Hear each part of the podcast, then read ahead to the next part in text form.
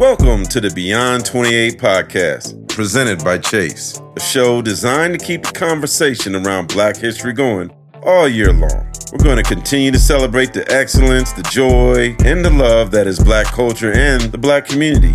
Each month, a new episode will explore the influence and impact Black people not only have made historically, but also continue to make each and every day. I'm your host, Marc J. Spears, so kick back and relax as we get right into it.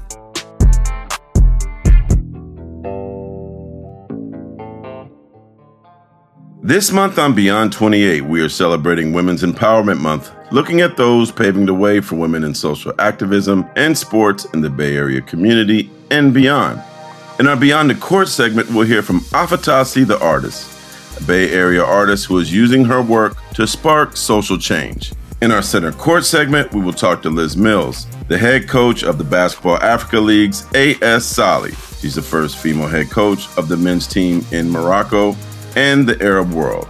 I'm your host, Marc Spears from ESPN's Andscape, and this is Beyond 28.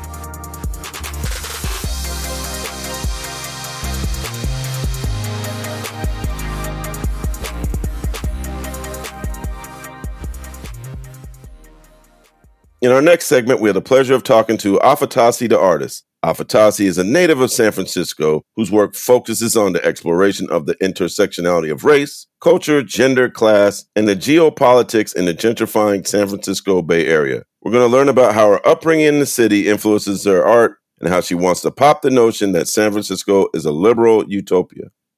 Welcome back to Beyond 28. We have another special edition for you you know, I'm excited to talk to this woman because she is the definition of unique. I always feel like to bring a spotlight to yourself in a crowded field, you have to differentiate yourself from everybody else. And uh, Afatasi, the artist, has definitely done that. If you're not familiar with her work, you will soon be familiar with her work and the uniqueness of her beautiful work. Welcome, Afatasi to Beyond 28. Happy to be here. For those who haven't seen it, give me a detail of your art. Explain to people what makes it so unique. I think it's unique because I just really create what I feel and I create what I feel needs to exist in the world. My art is produced through various mediums. I'm a muralist, so I have some murals that are up in the city. I'm also a designer. My main art uh, initially was tapestry. So I create fine art tapestries and I, I create clothing. I just branched out to other things because I was always just experimenting and really just trying to push the envelope of what I was doing. So my art is anything that I feel needs to be out in the world. In your mixed media place, Black Space, you explore the myth of San Francisco being a liberal oasis through an Afrofuturism lens. Can you tell us more about the work and how that concept reflects how you see the city of San Francisco. One thing that I just want to make abundantly clear is that I love being from San Francisco. Like, I love being able to say that. You know, I love being from here. So I'm going to criticize the things that I have witnessed, the things that I have observed, and the ways in which this city has been complicit to the plight of Black San Franciscans. We are the only shrinking demographic in this city. I remember as a little girl, my father caring about Black economics and taking us all the way from Lakeview to the Fillmore to support Black businesses. I used to be like, we have a McDonald's down the street. Why do we have to go all the way out here for barbecue? You know, like I used to think that as a child. But my father really instilled the importance of supporting your people economically in me as a child. With that being said, the city of San Francisco has been absolutely complicit to the removal of people I grew up with, my friends that I went to school with that are no longer here and I don't have relationships with just based off of proximity. And I don't like it. And the way that it was done was illegal. As someone who's from here, I've encountered in my adulthood many people who are not from here. When they meet me and they're like, "Oh, where are you from?" There's just kind of this assumption that I'm not from here, and and that's fine. And I say, "Oh, I'm, I was born and raised here," and they're like, "Wow, you're the first black person that I've met that was born and raised here. And so I create the art because, you know, the costuming in black space is original and it's beautiful to look at. So I already knew with the costumes that I made in that that I had the audience's attention. So if you have the audience's attention, what is it that you're really trying to convey? So these Afronauts were placed in strategic points in the city where Black people were removed, where we are minimized, and where there are still traces of us. To let people know we still exist. We have a deep rooted history, a legacy in this city. A Black man created the first public school with his own money in San Francisco. William Alexander Leidesdorff owned most of the financial district. That was never taught to me as a child growing up here. Mary Ellen Pleasant, did you even know that the Underground Railroad ran all the way to San Francisco? Funded entirely by a black woman, Mary Ellen Pleasant. She doesn't have a school named after her, but she has the smallest park in San Francisco. I'm talking about space, black space as a actual means of like where we're going in the future, right? Where these business people are getting blasted off into space. I'm talking about that as our a future, but I'm also talking about the actual spaces that we're allotted, like legacy, you know, like landmarks, like our landmarks of space as well. So part of me is very angry that the erasure and the minimization of Black San Franciscans and prominent Black San Franciscans, like these are people who literally fought for civil rights for all people in California. And so that black space is really is really about making other San Franciscans aware of our rich history and legacy. And also when you come here, tread lightly. We helped build this city too. And so you may not see us but we're still here and we're taking up space. We're talking to Afatasi, the artist, the great artist, the woke artist, the dope artist. She breaking it down. My last question for you, and you've been amazing. Thank you for all your knowledge. How do you see the future of Black art and expression evolving in years to come? I've been really inspired to see like younger people because I think like my generation of people just didn't see ourselves in these creative lanes. It was always about the politics of respectability, which I did for a long time. And now I don't anymore. What I mean by that is I am very optimistic and hopeful, and I see a lot of younger people really diving in deep into the arts I really love seeing that. I really love like I scroll through like my Instagram and I'm like, oh man, like this person's like shooting a music video, and, and you know, or just you see whole productions, and it's not just like in film; it's in like all fields. Young people just pursuing their passions and not subscribing to what society has and what American society really has tried to relegate us to. Well, Afatasi, thank you for your education and thank you for being on Beyond 28. Yes, thank you for having me.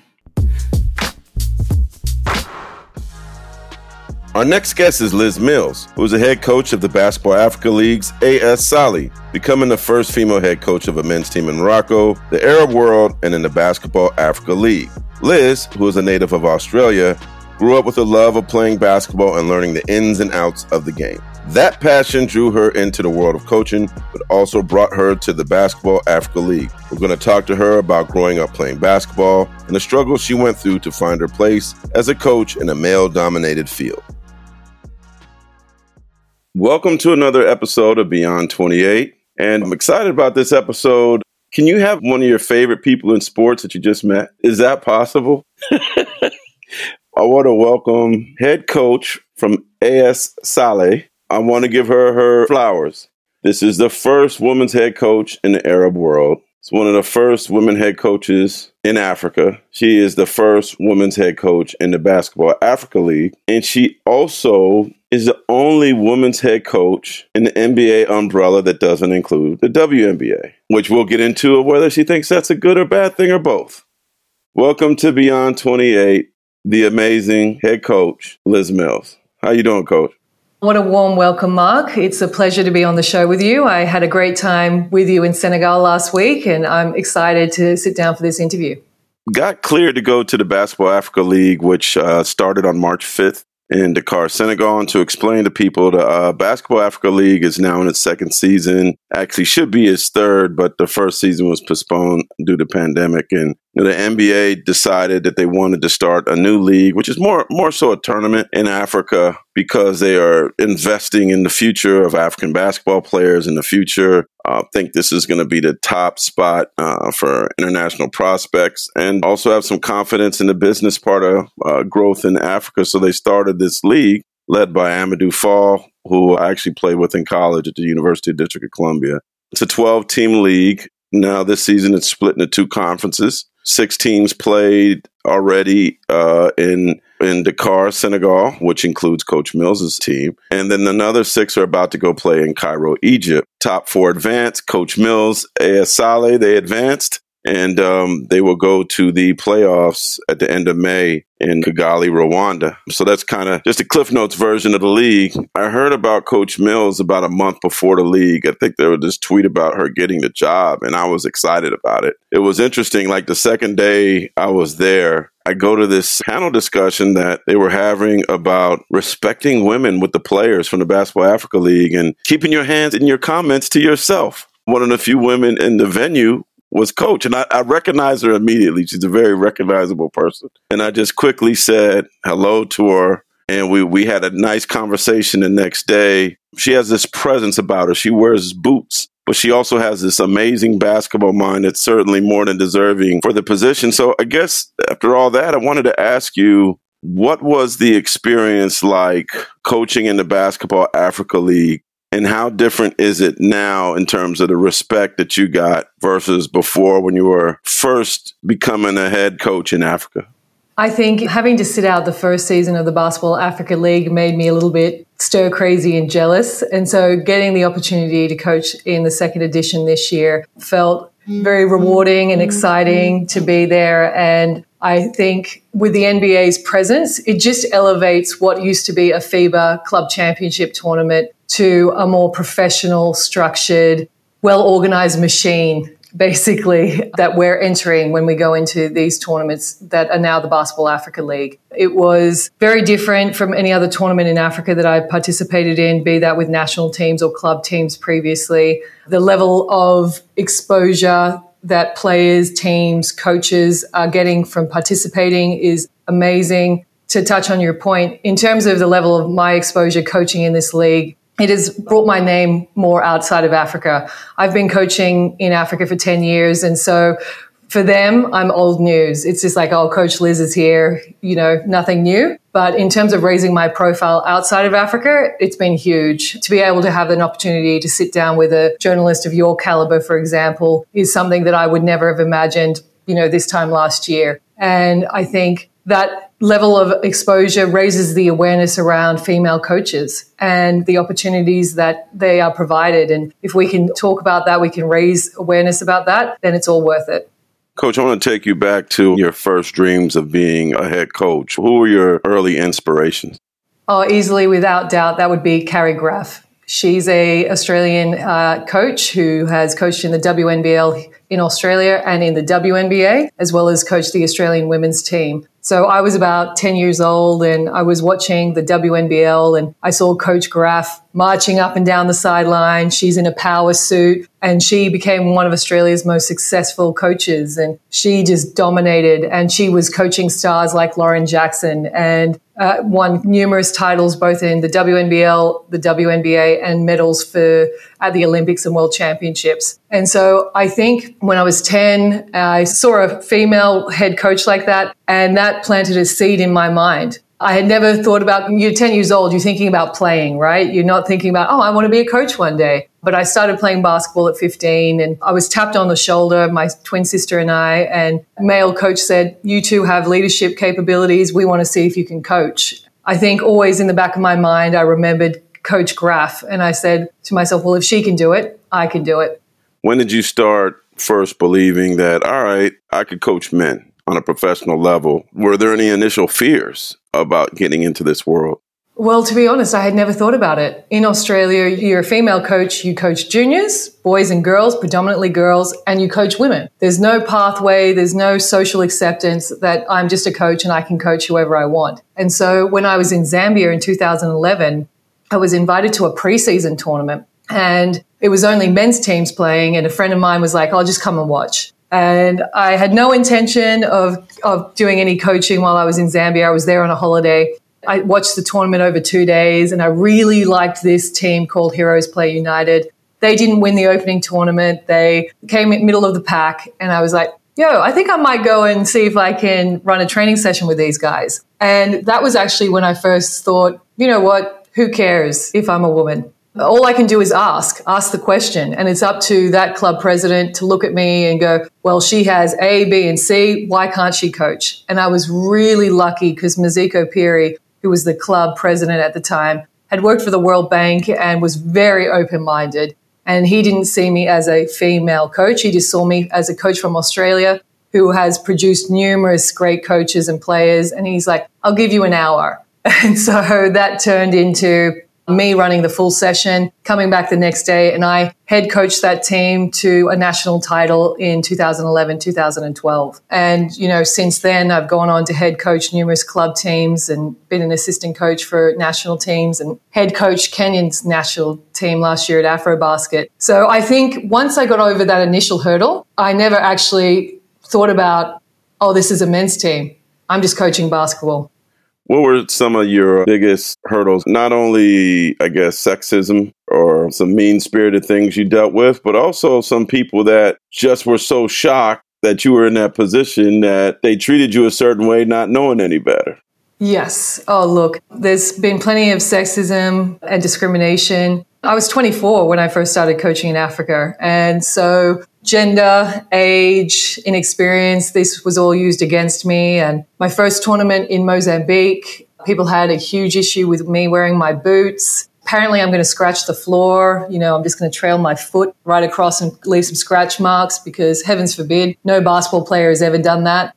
And so, you know, I had to change my shoes because they were upset about it. I've been called a water girl. Why is your water girl warming up the team? And then when I was in Cameroon with the Kenyan national team last year for Afrobasket qualifiers, I went to put my bag and my whiteboard down on the head coaching chair. And I had a lady from the Cameroon Federation rush up to me and say, Oh, no, no, this is for the head coach. And she pointed at my male assistant and was like, no, no, for him. And so I, he actually responded because I was laughing, and um, he's like, no, no, she's she's the head coach. And so, you know, that wasn't necessarily mean spirited. That was just she'd never seen it before. You know, she came up to me after the tournament and she apologized profusely and said she can't wait to see me back in Cameroon and, and hopes to see more female coaches. And so I don't necessarily see any of the mean spiritedness or the catty comments anymore in Africa. If anything, I get it more across my social media from outside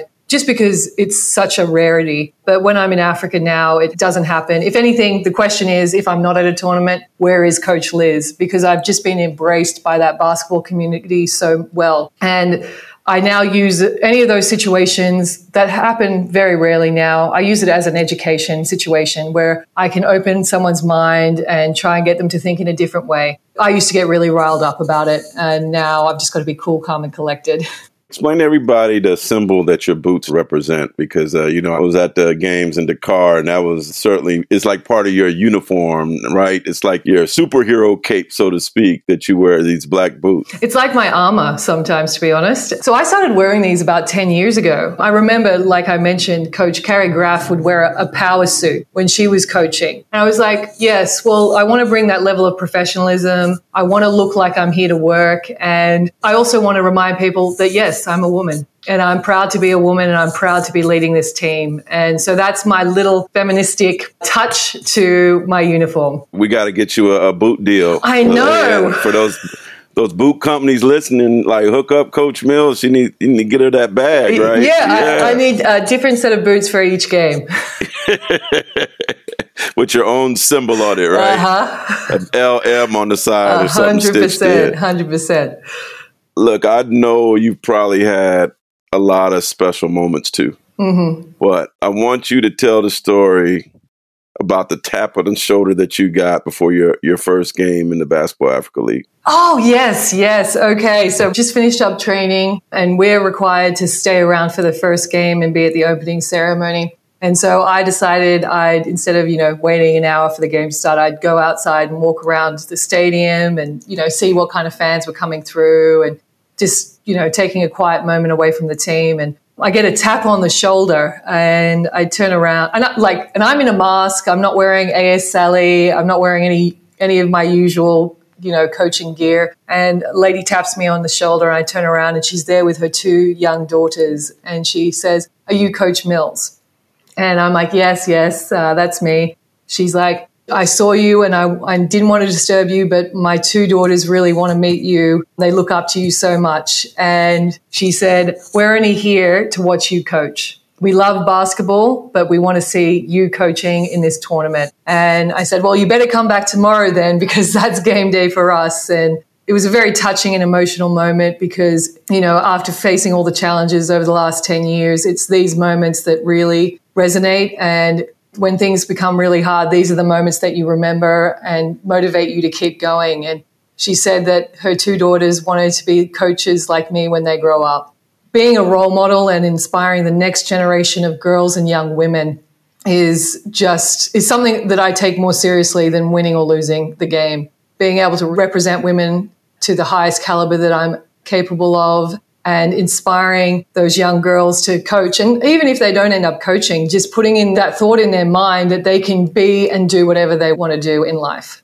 Tell me what Africa means to you. From my conversations with you, like Africa's like a piece of your heart. Like Africa gave you the opportunity. Mm-hmm. And I do think that as your profile grows, there could be some NBA interest, there could be some American college interest, but your heart mm. to me maybe I'm overstating it. No. It appears to be with not only African basketball but the continent itself. Mm-hmm. Am, am, I am I saying too much? No, you're 100% right. I may have been born in Australia, but my heart belongs to Africa. Like you mentioned, I wouldn't have had any of these opportunities anywhere else in the world. And as a result, I've put my heart and soul into developing basketball on the continent and promoting African basketball where, wherever I can. And I think there's so much talent. There's so much potential. These players are coachable. I think any coach out there who is looking to, you know, break, break the boundary, break the box that you're in, Africa is the perfect place to coach. You will develop not only as a coach, but as a person.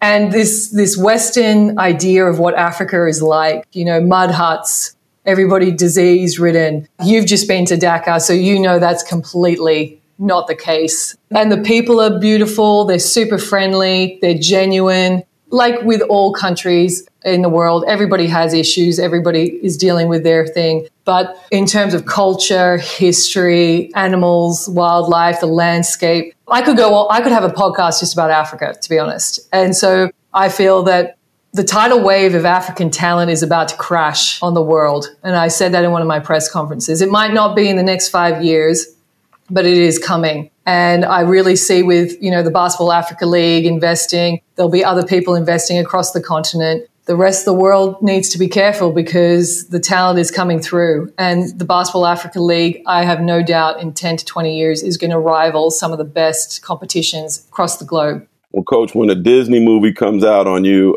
hire me as a consultant. I just want to come on as a consultant, you know. My coach, I love you please keep in touch with me. And thank you for coming on Beyond 28. And I'm excited to see the growth and stardom that is coming for you. Well, I appreciate you and Beyond 28 having me on the show. And hopefully, after playoffs, we can jump on and have another chat. Yes, ma'am. Good luck. Win that championship in Basketball Africa League in about a month, coach. Definitely. Thanks, Marc. Thanks, coach. That's all the time we have today on Beyond 28. I want to thank our guests, Liz Mills and Afatasi, the artist. If you like what you heard and haven't already done so, please go to the Beyond 28 page in Apple Podcasts and give us five stars. It makes a huge difference. I'm your host, Marc Spears from ESPN's Andscape. Thanks for listening.